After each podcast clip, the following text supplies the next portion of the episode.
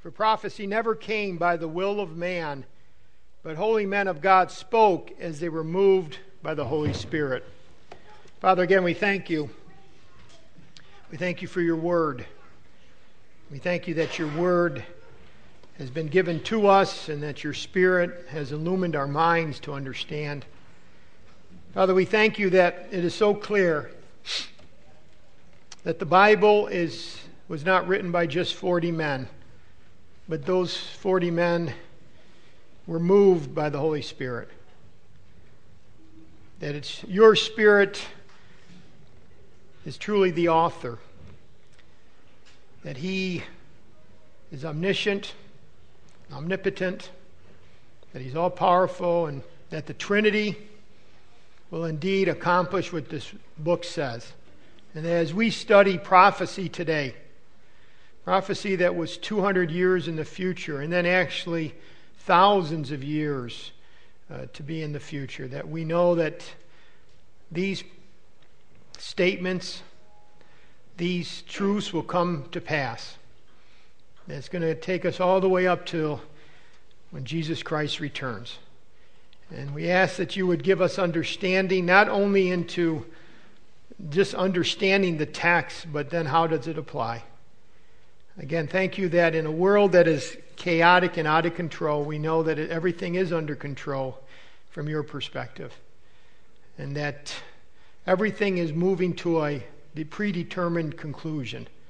And help us to take confidence in that, to have hope, to have peace, just to know that you are accomplishing your purposes and that we are part of that. We ask for your wisdom. We also ask for your conviction that in areas we need to change, that we would, so that we might honor and glorify the Lord Jesus Christ, in whose name we pray. Amen. You may be seated. If you'd like to turn to Daniel chapter 8. If you have a bulletin, you might want to take out the outline. It's I'll say this, this is one of the hardest passages, hardest chapters of the Bible to to actually interpret to, to come to a, a clear understanding. With the time, we may not even get through this, and we may actually just decide to go on to chapter 9 next week, and knowing that we'll come back to it. Because the end of it, he's talking about the Antichrist. And if we end up not getting to the end of it, the Antichrist appears in chapter 9 as well. So we may do that. We'll, we'll see. Leon Morris, a great expositor, said this of interpreting prophecy.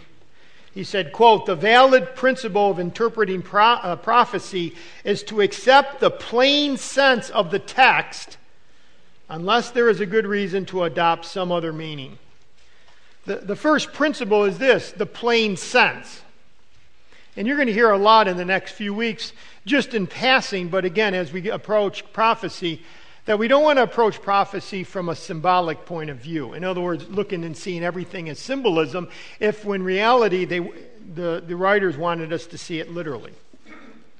In fact, Charles Ryrie also made a comment on this. In one of his little books on prophecy, he gave this statement. He said, First and foremost, uh, the all important ground rule for studying prophecy is to interpret it literally. Interpret prophecy literally. Some people do not like the word literal, since it seems to preclude anything symbolic. Perhaps the word should be plain or normal instead of literal. But the point is this we recognize that the Bible does, does use symbols and figures of speeches. We're not saying, when I say the word normal or, or literal, we're not saying that it doesn't have symbols. You're going to see a lot of symbols today. Or even figures of speech. When Jesus said, I am the door, you didn't, you didn't picture him on hinges, did you? Again, figures of speech and symbols are also part of the process of conveying literal truth. However, he goes on and says, in recognizing this, we are not saying that the Bible should be interpret, interpreted symbolically. Rather, we are saying that it, its symbols and figures of speech must be translated into literal truth. Do you see the difference there? You take a symbol, you take something, and you say, okay, there's a truth. I am the door. Oh, you're the entrance. you have to pass through Christ. You have to, you have to be saved. What Christ did on the cross is how a person gets saved. I am the door. See, the symbol, the figure of speech, must be translated into uh, literal truth in order for us to clearly understand the message God wants to convey. Ryrie ends by saying, But you may say, how can a symbol be interpreted literally? Actually, how else could it be understood? If a symbol does not represent an actual literal truth, then it must be a symbol of another symbol, and the process goes on and on and becomes completely meaningless. Somewhere along the line, a symbol must represent something literal. That is why we insist that symbols and figures of speech must be understood plainly or normally, or as I said earlier, literally. I, th- I think that's very, very helpful because, again, some have looked at prophecy, which is upwards to almost a quarter to a third of the entire scriptures, and said that's symbolic. You just have to interpret it symbolically. And in doing that, you can go symbol to symbol to symbol, and it becomes, as he said, meaningless. And yet, did God write and allow men to write the book so that it would be meaningless? Now, think about how foolish that is. Or is God given has God given us the Word of God and He wants us to get it right? He wants us to understand it. And it has meaning because even the symbols and figures of speech point to a literal truth. Now, again, I'm not saying that we're always going to get all the literal truth. I mean, it points to something that we as finite beings may not be able to understand at the moment. But understand that when it comes to prophecy, you want to have a normal, literal, plain approach. In other words, God is seeking to communicate to us.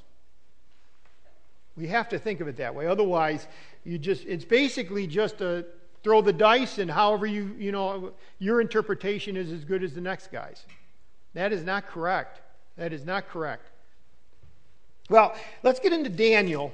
Again, chapters 1 through 6 is more of a biographical, historical. In fact, when you start out in chapter 1, Daniel is probably 14, 15, 16 years old, he's taken off into captivity. By the time you get to chapter 6, he's an old man. And you say, How do you characterize an old man?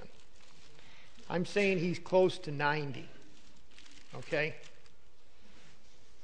He's close to 90. Now, chapter 7 is getting into specific prophecy. And we looked at, by the way, I was thinking about this. We, uh, before I went on my, uh, our trip, I was in Daniel. And then when I came back from the trip, trip we looked at Jonah chapter 1 and Jonah chapter 3 and 4 and 5, or 4. There's no 5. Um, and then we got into uh, Resurrection Sunday, and so we looked at Isaiah 53. So we haven't really, we have not been to a Daniel uh, study in Daniel for about six or seven weeks. So we, again, we need a little bit of review. Chapters 1 through 6 is practical, it's narrative, it's biographical. By the time he ends up in the lion's den, he's close to 90, if he isn't 90 already. Chapters 7, 8, 9, 10, 11, 12 are prophetic. By the way, he touches on prophecy in chapter 2, Nebuchadnezzar's dream. But primarily, the prophetic part of the book is Daniel 7 through 12. And you say, why did he give all the biographical? I think part of the reason, one of the reasons was because he showed the character of the man who was writing the book in chapters 1 through 6. Now, in chapter 7, if you're there, it says, In the first year of Bel- Belshazzar, king of Babylon. First year. That's interesting because in chapter 5, it says Belshazzar the king made a great feast, and that was at the end of his reign. Actually, if you, if you look at it this way, chapter 7 is, I think, nine years before. It's during the reign of Belshazzar, his first year. By the time you get to chapter 5, that's the last year of his reign, because that's when Medo Persia uh, conquers Babylon. You remember that, the handwriting on the wall. So, what he did is he, he gave you historical 1 through 6, and then chapter 7, he takes you back to something that Daniel had received as far as a vision. And chapter 8 is the same thing. You'll see in chapter 8, verse 1, in the third year of the reign of King Belshazzar. So, what did Daniel just do? He actually took you back 12 years. Okay, he took you back to, I think it was 551. Okay, so in the third year is 551. 12 years later is when the handwriting on the wall, which is chapter 5. That's why it would get confusing. If you just read Daniel sequentially, chronologically, you'd say, well, where, where's, who's this Belshazzar? He's already died, you know, when the Babylon, uh, when uh, Medo-Persia came in. Well, no, Daniel is bringing us back and sharing what happened during the reign of Belshazzar in his third year, chapter 8. There's another interesting thing uh, in, um, in Daniel chapter 2, verse 4. At chapter 2, verse 4, to the end of chapter 7, he actually writes Aramaic. Now, think about this. The first chapter up to chapter 2, verse 3 is in Hebrew. Then all of a sudden, the book of Daniel takes a turn as far as the, the language that it's written in. It's written in Aramaic. But then, starting in chapter 8, verse 1, which is the passage we're going to be in today, he, he starts writing back in Hebrew. As one man said, this portion of Scripture was again in Aramaic, the language of Babylon, because of the content that this section deals primarily with, and that is the Gentile world powers. In fact, if you, if you um, just put, I have a couple uh, slides. Uh, Yeah, I need to learn how to do this better. Um, but anyways, if you remember uh, Daniel chapter um, Daniel chapter 2 is the image. Remember the image? And you have Babylon, Medo Persia, gold, silver, bronze, iron, and then the feet of clay, which is the, uh, the coming world empire, you know, the Antichrist, the final, the final world empire that is made up of the Roman Empire. We call it the revived Roman Empire. But again, you have these uh, great nations. Babylon then is overcome by Medo-Persian. That again, the day is uh, 539. The handwriting on the wall when Belshazzar and, and they come in and destroyed Babylon in one night. Then after after the silver, referring to the Medo-Persians, then you have the Greco-Macedonian, uh, which is Alexander the Great. And then it goes down to Roman, uh, the Roman Empire. How do I do this? Can I do this? Oh, I can do it but I can't go back. I hate that. I don't, I can't. I know, I know, I know. Anyways, if you get to chapter 7, uh, you now picture, whereas Nebuchadnezzar pictured, you know, his dream, which had to be interpreted by Daniel, was of an image, something that really was impressive.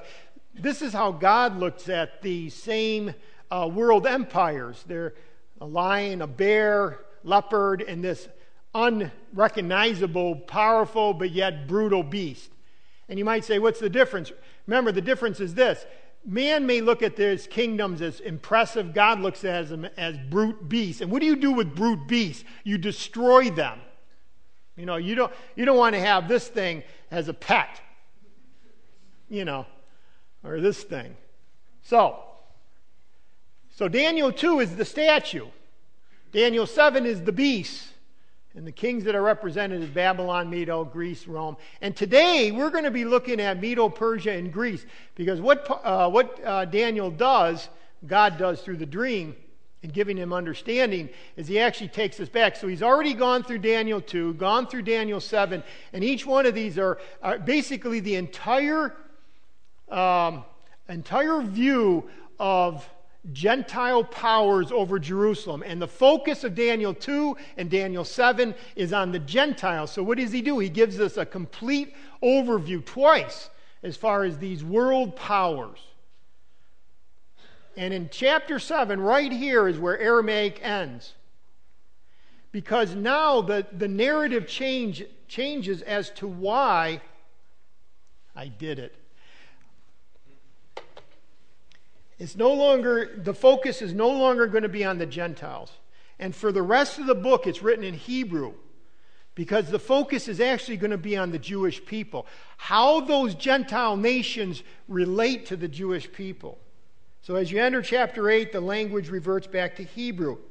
And again, I'll just read it. The reason for this is that there is a tremendous change uh, in the emphasis. Chapter 8 on Daniel uh, will be speaking about the times of the Gentiles, but only as it relates to the nation Israel. By the way, Israel is the focal point of history. Do we realize that? No wonder CNN and Fox News and MSNBC and every. I mean, you know, this little state that's what has less territory than New Jersey is always in the news because it's the focal point. It is the focal point of not only this earth, it's the focal point of this world history. And you say, why? Because God said, I have chosen it for a specific purpose, and Satan hates that. You really want to get right down to the brass tacks. So, chapter 8, Daniel backtracks in chronology to a little bit uh, to give us the detail of Gentile world domination as it relates to Israel, which again, you could call it the nerve center of the world. So, again, chapter 7 is about the times of the Gentiles, but only as it pertains to them as a nation. Chapter 8, it's talking about two specific uh, kingdoms Medo Persia and Greece. That's what we'll look at today, represented by a ram and a goat.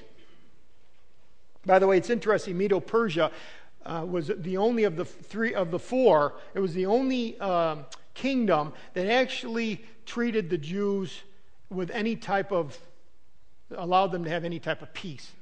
It was Medo Persia that actually let them go back to their land.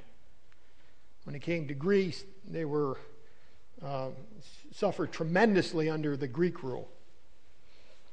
So, again, that's how it's presented. Now, verse 1, the third year, that sets it at 551 BC. That's, again, 12 years earlier than the end of chapter 5, which is, again, the handwriting on the wall. But he says this A vision appeared to me, even to me. A vision appeared to me. Me to me. That's how it says. To me. Like emphatic. Can you believe it? God has given me understanding in the, in the events of, the, of world history. To me, Daniel, after the one that appeared to me the first time, he's referring to chapter 7. Verse 2, so I'm in Daniel chapter 8, verse 2. I saw in the vision, and it so happened while I was looking that I was in Shushan, or some of your versions might say Susa, S U S S A, which is, by the way, let me show you where Susa is. Uh, I can do this, I think. Yeah, now, if you look at um, right here's Babylon, it's about 250 miles east. Okay, east. In fact, if you want to see it a little bit, I have to do this because I have to hit that right there. Anyways, if Babylon's over here, Susa is right here, uh, Euphrates and all that. Okay, but the point is, it's it's not to the it's not going towards Jerusalem. It's on the other side, and and actually, most scholars think that at this time, when, when Daniel gets this information, this, this, um, this dream, this vision, excuse me, vision, that Babylon wasn't controlling Susa. It's like, well, wh- wh- why is he at Susa? In fact, probably uh, Medo Persians were in control of this particular part of the world at this particular time when this um, vision happened. So I was in Susa. Susa, uh, the citadel, which is in the province of Elam, and I saw in the vision that I was at the river Ulai.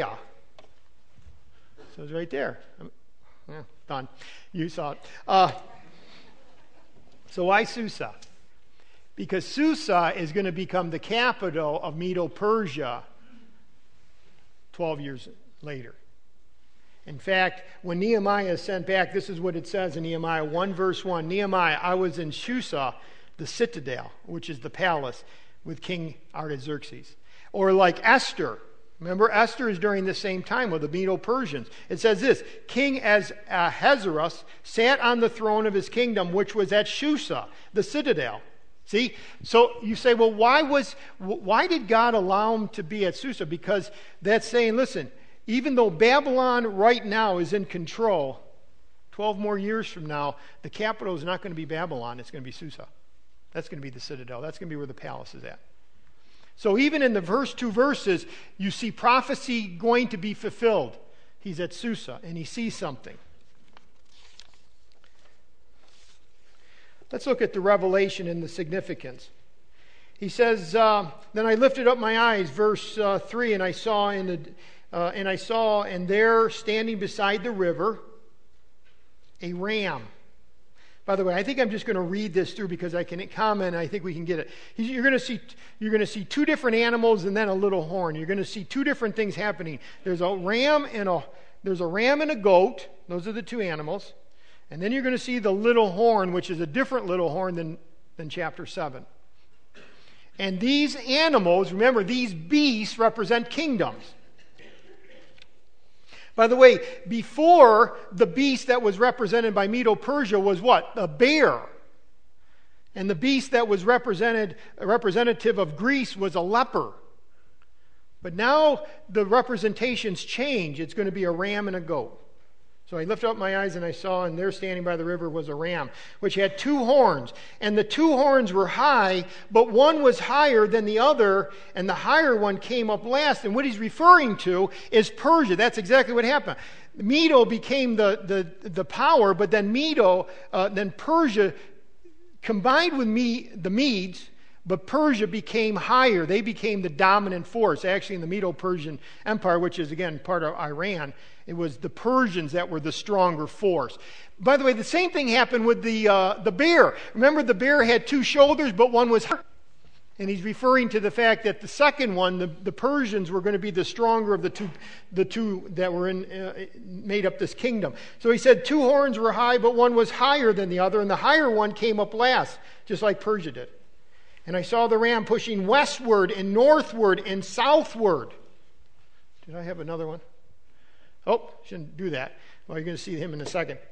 Um, why? Because that's exactly what Persia did. They, they didn't push east, they pushed west, north, and then south so that no animal could withstand him. Nor was there anything that could deliver from his hand, but he did according to his will and became great. And they, they were a great nation for about 200 years. And as I, and as I was considering, by the way, when it comes to prophecy and getting understanding from God, and as I was considering, this is a very important principle. We need to consider. Oh, did it go off? Um, he had to consider. He didn't quite understand. And as I was considering, suddenly a male goat came from the west. By the way, he didn't come from the east. Everything up to this point has been happening like in Babylon and then Medo, uh, Medo Persia coming from. But here, the male goat was coming from the west across the surface of the whole earth without touching the ground. What does he mean by without touching the ground? Speed. And if there's anything that characterized the Greek Empire was speed. And the goat had a notable horn between his eyes. Verse 6. Then he came to the ram that had two horns. Here, now I can. Can I do it? He did something. See, there's the ram, which represents Medo Persian. This is the goat, represents Greek. And, and the goat had a. Uh, and then he came to the ram that had two horns, which I had seen standing beside the river, and ran at him with a furious power. And I saw with him confronting the ram, and he moved with rage against him and attacked the ram and broke his two horns. And there was no power in the ram to withstand him, but he cast him down to the ground and trampled. I mean, those are pretty graphic and that's exactly what the Greek Empire did with Medo Persia. They just destroyed them. There was three different conflicts, and by the end, Persia had nothing. Look at this, but verse 8 Therefore the male goat grew very great. But when he became strong, and now he's talking about a person, the large horn was broken, and in place it was, uh, of it there was four notable ones, little horns, that came up towards the four winds of the heaven. And, and that's actually what happened. We'll see that in a moment. Now, what is he doing? He's saying, listen, and this is the whole point. All right, Israel, you know, right now you're in captivity because remember, this is 12 years before they even get out of captivity. And Daniel's given this vision, and the vision is this yes, there are world powers that are in control, even in control of Israel and Jerusalem. But again, the vision is given to say, listen, take comfort be encouraged, have hope, have peace, because the, there's going to even be some other kingdoms that come, but when it's all said and done, God reigns. By the way, I am so glad I'm teaching through Daniel right now because, uh, like I have said before, this world is breaking apart. Aren't you glad that God reigns? Okay? And so this happened exactly like it, like it was presented symbolically. The ram is Persia and Medes and Persians, and the goat is Greece. Look at verse, um, the next verse, 9. Then there's a little horn. And out of that one of them, in other words, remember the, the, the, uh, the, the horn broke, the large horn broke in verse 8, little ones came out of it. But then out of the, out of the four, verse 9, out of one of them came a little horn, which grew exceedingly great towards the south, towards the east, and toward the glorious land. That'd be Jerusalem. And it grew up to the hosts of heaven and cast down some of the hosts and some of the stars of the ground and trampled on them. But now he kind of starts characterizing. Verse 11. And he exalted himself. This little horn exalted himself. By the way, this is not the Antichrist. This is Antiochus Epiphanes. He was, he was a type of the Antichrist. And he did exactly this. He exalted himself as high as the prince of the host. And by him the daily sacrifices were taken away, and the place of the sanctuary was cast down because of the transgression. An army was given over to the horn to oppose the daily sacrifices. And you can go read on and on and on. And it's all going to end, verse 14, in 2,300 days. And that's exactly what happened. What happened was, well, we need to get to the interpretation. I'm getting ahead of myself, and then you'll say, well, you already said that. Just, just remember this verses 3 to 8 is about two kingdoms that God also is going to wipe off the face of the earth when it's all said and done. But verses 9 to 14 are talking about an ant, a type of Antichrist Antiochus Epiphanes. He's not the final Antichrist, but he, but he is definitely a picture of the final Antichrist. Look at verse 15. Then it happened when I, Daniel, was see, uh, had seen the vision and was seeking the meaning that suddenly there stood before me one having the appearance of a man. By the way, I believe that is Jesus Christ. That I cannot prove, but I believe it. I think we also saw Jesus Christ in the fiery furnace. Remember, it said we threw three in, but now there's a fourth, like the Son of God. Notice what he says. And I heard a man's voice between the banks of the Ulai. I think it's coming from this appearance of a man who called and said, Gabriel, make this man understand the vision. Boy, am I thankful that when God gives us uh, prophecy, he also many times says, make it known as to what we're talking about. Verse 17 So he came near where I stood, and when he came, I was afraid and fell on my face. That's a good response, by the way, when you get truth. afraid and fell on his face. I think it was John Whitcomb or Tyndale, one of the two. He literally studied the Bible on his knees every day out of reverence for God. I don't have to have that. But again, that's how he, he fell on his face. but he said to me, verse 17, Understand, Son of Man, that the vision refers to the time of the end. Now, as he was speaking with me, I was in a deep sleep with my face to the ground. But he touched me and stood, and he stood me upright, and he said, Look, I am making known to you what shall happen in the latter time of the indignation, for at an appointed time the end shall be. And he uses the word end. Now that's important. Verse 17 and 19, he, he, he uses the word end, which I believe, I believe this is what he had very specifically. I'm going to show you a glimpse of what's going to happen between now, 12 years before Babylon is destroyed, and to the time of the, uh, the type of Antichrist, Antiochus Epiphanes.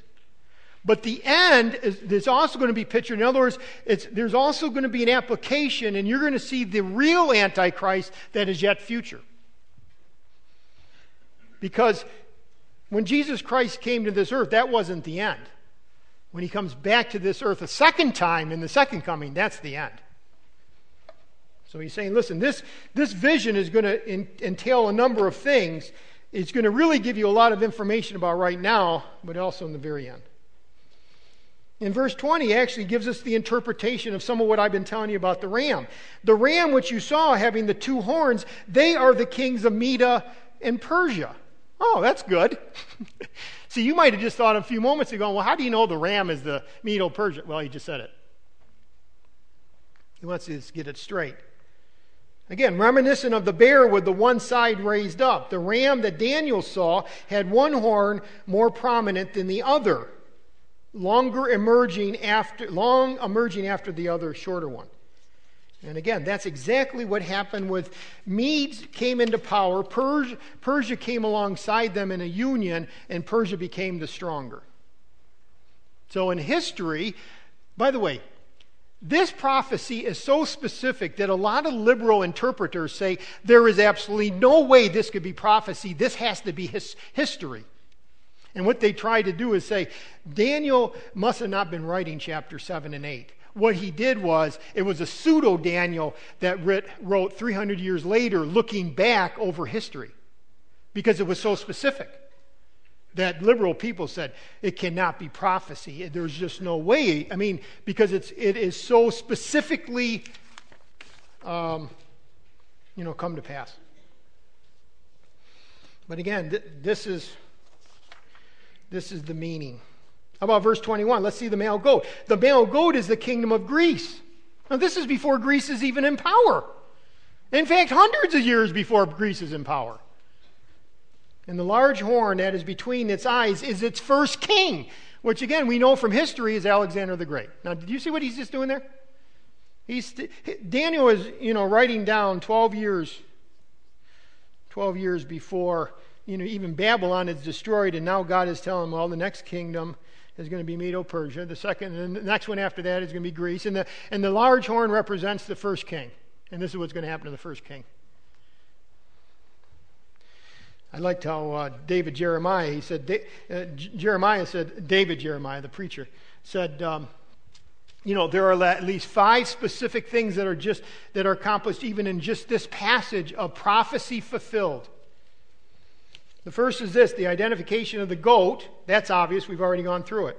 By the way, it's interesting that the first Greek colony was established by an oracle. Now, again, this is mysticism, mystical. This is how, how um, their, um, their tradition was passed down generation to generation. But this is what their, their tradition said that it was an oracle that, that sent a goat for, to, to be a guide to build a city. And the goat came to the region of Greece, and in the gratitude for the goats leading them into the right direction, they called the city Aegea, which means the goat city.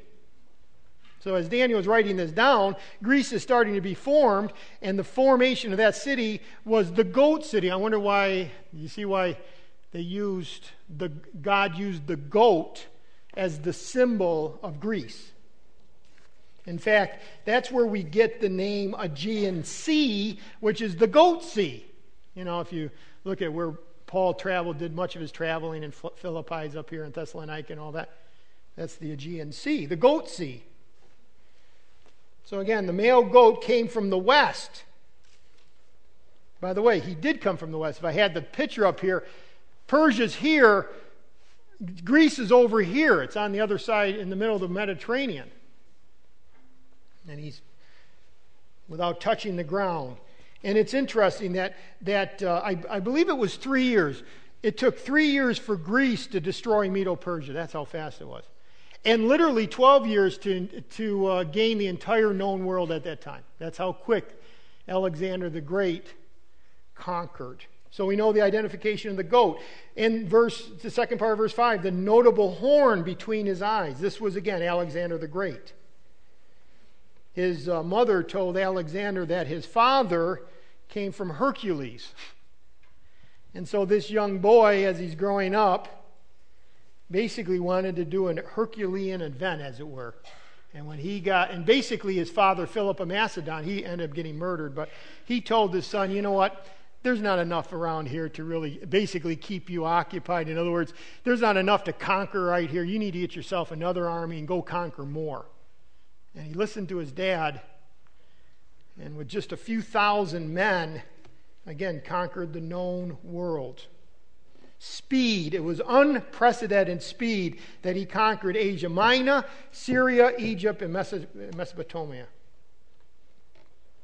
Look at verse 7. And I saw him confront the ram. And that word is and broke. It, it literally intense. He just shattered Medo Persia. And like I said, in three years he did do that. That's another part of prophecy that's been fulfilled. That's the third part. We know the, the kingdom, we know the, the first king, and now how he did it. He, they say he only had 35,000 troops. Now, Persia, when they conquered, had 2 million. 35,000. What he did is hit and ran, hit and ran. But look at verse 8. Something's going to happen to the, the, that, that uh, horn. Therefore, the male goat grew very great, but when, the, when he became strong, the large horn was broken. That's the fourth prophecy fulfilled. What do you mean, broken? Well, he conquered. Part of, part of the problem was in conquering, his men were getting tired and he was getting bored. He got depressed. He actually got depressed because there was nothing else to conquer. He went all the way to India and he was like, you know, and he turned heavily to drink, alcohol. And by 323, at the age of 33, Alexander died from a fever brought on by malaria and complications from alcoholism. In other words, at the very height of his power, just 33 years old, he died drunk and depressed. He was a broken man. He could conquer worlds, he couldn't conquer himself. That's exactly what he's saying in verse 8 when it says he became strong and the large horn was broken. So, what happened? He had all this territory, but no leader. By the way, let me divert for one more moment. There was a story that 200 years before Alexander died, uh, excuse me, 200 years before Alexander died, God again described in the minutest detail exactly how history was going to be written, right? Now, the story goes like this that this passage was told to Alexander by a Jewish priest. In fact, he kind of said it this way He said, You've got to read this book of Daniel because you're in here. Now, Dan, remember, in, in, the timeline, um, Alexander the Great is here in the 300s. Daniel was written back in the 500s, 200 years before. It is said that Alexander read the prophecy, and it was said that he got down on his knees and worshiped. However, he did not save himself from an early death, even though it was foretold him. In other words, he saw what was coming and he still went down the same path. At least that's, that's how the story goes. By the way, God used ungodly men. God used Alexander. Two of the things that happened was because he conquered the, the, the most of the known world. See, because this is how it happened. When Babylon conquered, they conquered about this much. Medo Persia and then Alexander with Greece conquered this much. The known world. One of his things is he wanted everything connected. And if, if for you to connect, you have to have the same language. That was one of the things I, I noticed in India. You know, you go to this village and then you go up an hour away and they speak something different. I mean, let's get all on the same page. Let's speak English. That's God's language. no, no. No, let's speak Hebrew. No, let's just speak English. Um, but the point is, is that he demanded his those he conquered speak Greek. We call it Koine Greek. Think about that. New Testament was written in Koine Greek. Every seminarian that's worth its salt teaches Koine Greek. What, what did he do? Hundreds of years before Jesus Christ, a conqueror who was an ungodly man that died at 33 of a drunkenness and depression worked it perfectly into God's plan because, because everyone knew Greek. When Paul went out to preach, he only had to know Greek. Right? And the New Testament is written in Greek, Koine Greek. And it was all because Alexander the Great conquered and demanded those he conquered know Greek. Not only that, but he built many, many roads. The Romans are given credit for the ro- uh, roads, but actually, uh, Alexander the Great started that whole process. He had extensive uh, road work, and he, they used, by the way, cement, not blacktop. But, um,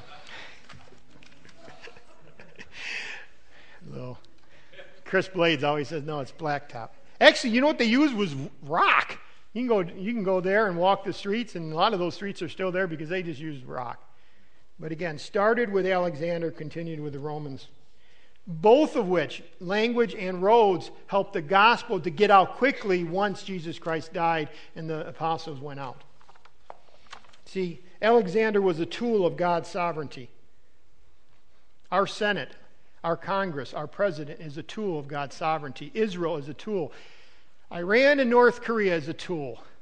Do we really believe that? They're all tools. It's all going towards one end. It's not like roll the dice, I wonder how it's going to end. It's already been predetermined how it's going to end. Now everything is just moving towards that. Look at verse 22, the meaning of the four horns. But see, the big horn was broken. Now, as for the broken horn and the four that stood up in its place, there was four kingdoms shall arise out of the nation. And if you have your outline, you see I left there was literally four generals. I think I left them in there. That actually took over for the, I mean, you know, replaced. Where do I see that? I don't see it. Yes. Oh, on the back, that's where it is, yeah. Yeah, look on the back, that's good too. See, Babylon, Medo Persia, Greece, and those are the four generals. Cassander, you can see him. Seleucus, that's the one you got to remember, though. So again, you have all this. He dies, and exactly like Scripture said 200 years before, there's four uh, kingdoms shall arise out of that one nation. And that's exactly what happened. And like Cassander took Macedonia and Greece, uh, uh, took uh, Asia Minor, basically. Uh, Ptolemies took Egypt and Asia Minor, which was part of uh, Jerusalem. And the Seleucus took Syria and Israel. There was like a dividing line, if I understand it correctly. But Seleucus, Seleucus? Seleucus? But, anyways, th- that's the main one right there. And it's only in the text because something happens with this with this, uh, with this divided kingdom, and now they're in four spots the north, the west, the south, and the east. And now something else happens in verse 9. And out of one of them came a little horn. Oh, brother, another horn. Horn shows power, but this is not the little horn that is found in chapter 7. That was Antichrist himself. This is another, I believe, symbolic representation of uh, a type of Antichrist, this little horn, and his name is Antiochus Epiphanes. Again, I see we're almost out of time, so I'm not going to carry on. But this guy, Epiphanes, you know what Epiphanes means? God manifested. In other words, visible God. He looked at himself as the visible God. That's quite an eagle. That is quite an eagle. But he comes out of the Seleucid dynasty. Okay? And he's the great one, the illustrious one. By the way, his, his name means God manifested, but the, the Jews uh, changed the last couple vowels, and, and, and, instead of saying the illustrious one, visible God, it, it, meant the madman. He was considered the madman. And you say, why? Well, he took 22,000 soldiers one time to Jerusalem supposedly on a peace mission. And in doing that, he killed 80,000 men and took 40,000 women and children off to be slaves. It was very, very wicked. He absolutely hated the Jewish religion and he wanted to wipe it out. In fact, he wanted to set up a Greek temple where the, the, the, the Jewish temple stood. In fact, he set up the, the, the Greek god Zeus. Criswell recounts this abomination. He took a pig, he killed it, and splashed the blood of an unclean animal, which was the pig, all over the Jewish temple. And then he said you could not worship Jehovah. You had to give sacrifice to Saturnus, I think it was. In other words, one of the Greek gods. Now, this was during the time when you should be uh, uh, celebrating the Feast of Tabernacles and the Feast of Passover he forbade all observance of Sabbath. In other words, he did everything he could. And, and, by the way, he lived around 175, I think it was. So just a few years after, you know, 100 years after uh, Alexander the Great, you know, they went through all these divisions. And then out of the final division, there was another division, and there was another king. And finally, you get to Antiochus Epiphanes. And he was absolutely hated. In fact, he, uh, he forbade the institution of circumcision, but there was two mothers who were absolutely committed to doing what the Jewish Bible said, so they decided to circumcise their babies. And when he found out, what he did is he took the babies, slew them, put them on a rope around the mother's neck, and marched them up to a high point and then threw them over to their death. It was just gruesome. So the Jews absolutely hated him.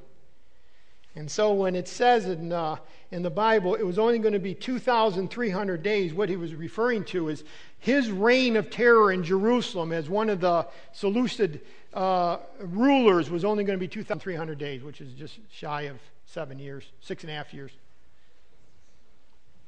It lasted from September 6, 171 to December 25th, 165. I only say that because it literally lasted 2,300 days. And then during this time, the, uh, there was a revolt going around, uh, coming up. And if you ever heard of the Maccabean revolt, have you heard of that? It was a Maccabean revolt, originally started by the father, but then he died, and then his son Judas, and he became known as Judas the Hammer, the Maccabean Judas the Hammer. And what he did is he basically went up and took back Jerusalem from these pagan king, this, this pagan king. It's really quite an interesting story. It's not in Scripture, but that's what happened. And it, it, said that the madman, this Antiochus Epiphanes, ended up dying insane. In fact, he got some type of disease that not only made him insane, but it made him stink. and it says at the very end that he couldn't even stand the smell of himself. And he died an insane, stinky man.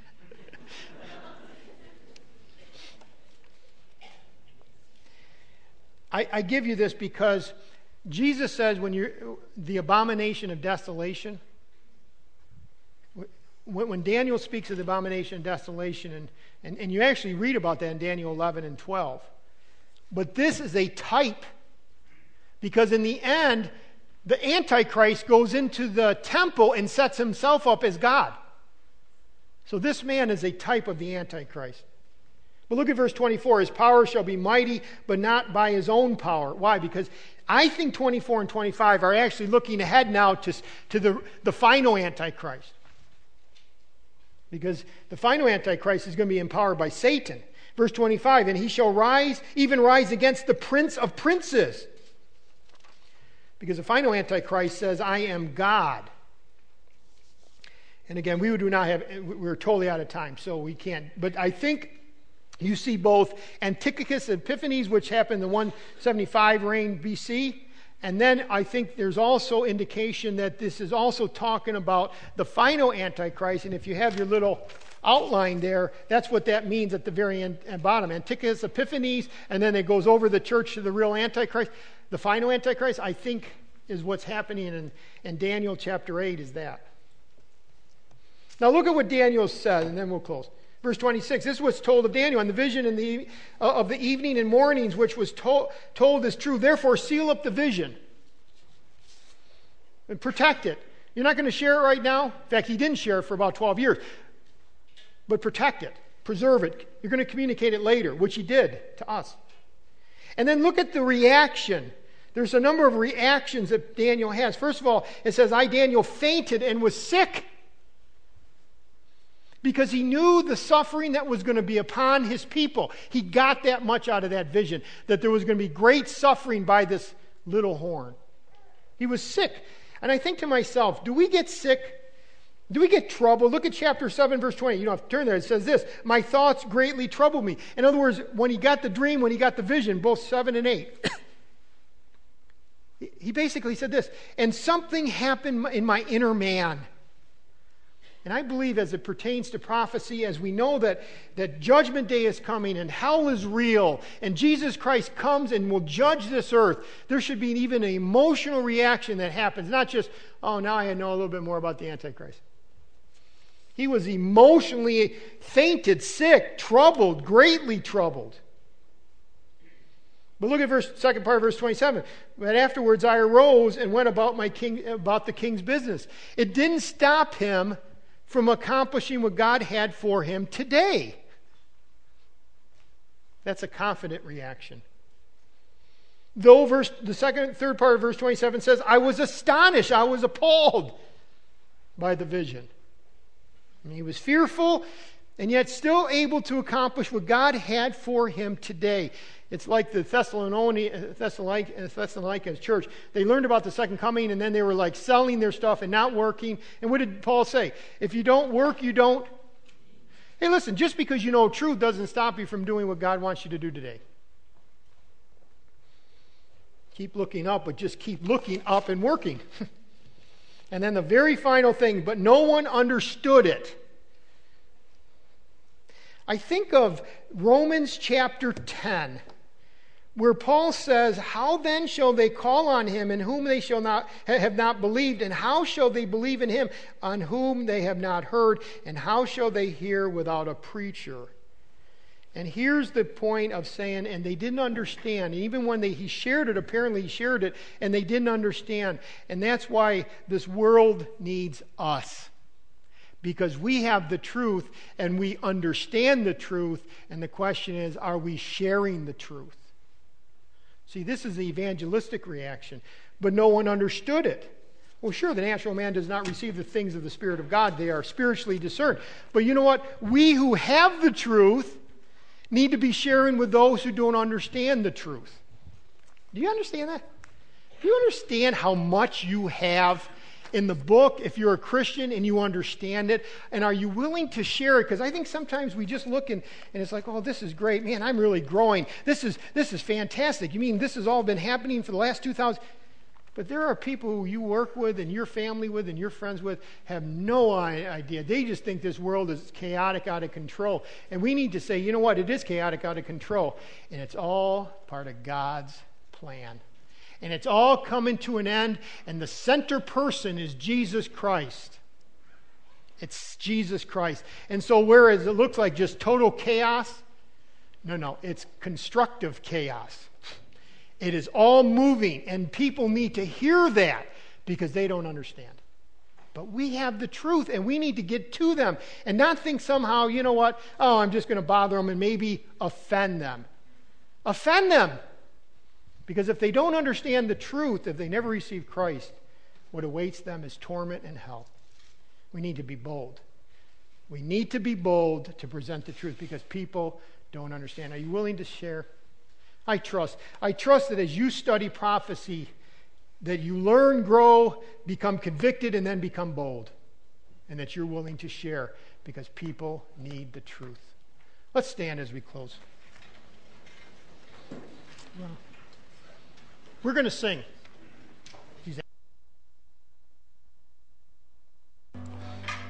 I'd really encourage you to maybe read through chapter 8 again. I, I know I, I, I kind of feel like I've just backed the 10 uh, ton dump truck up and just kind of threw it out at you.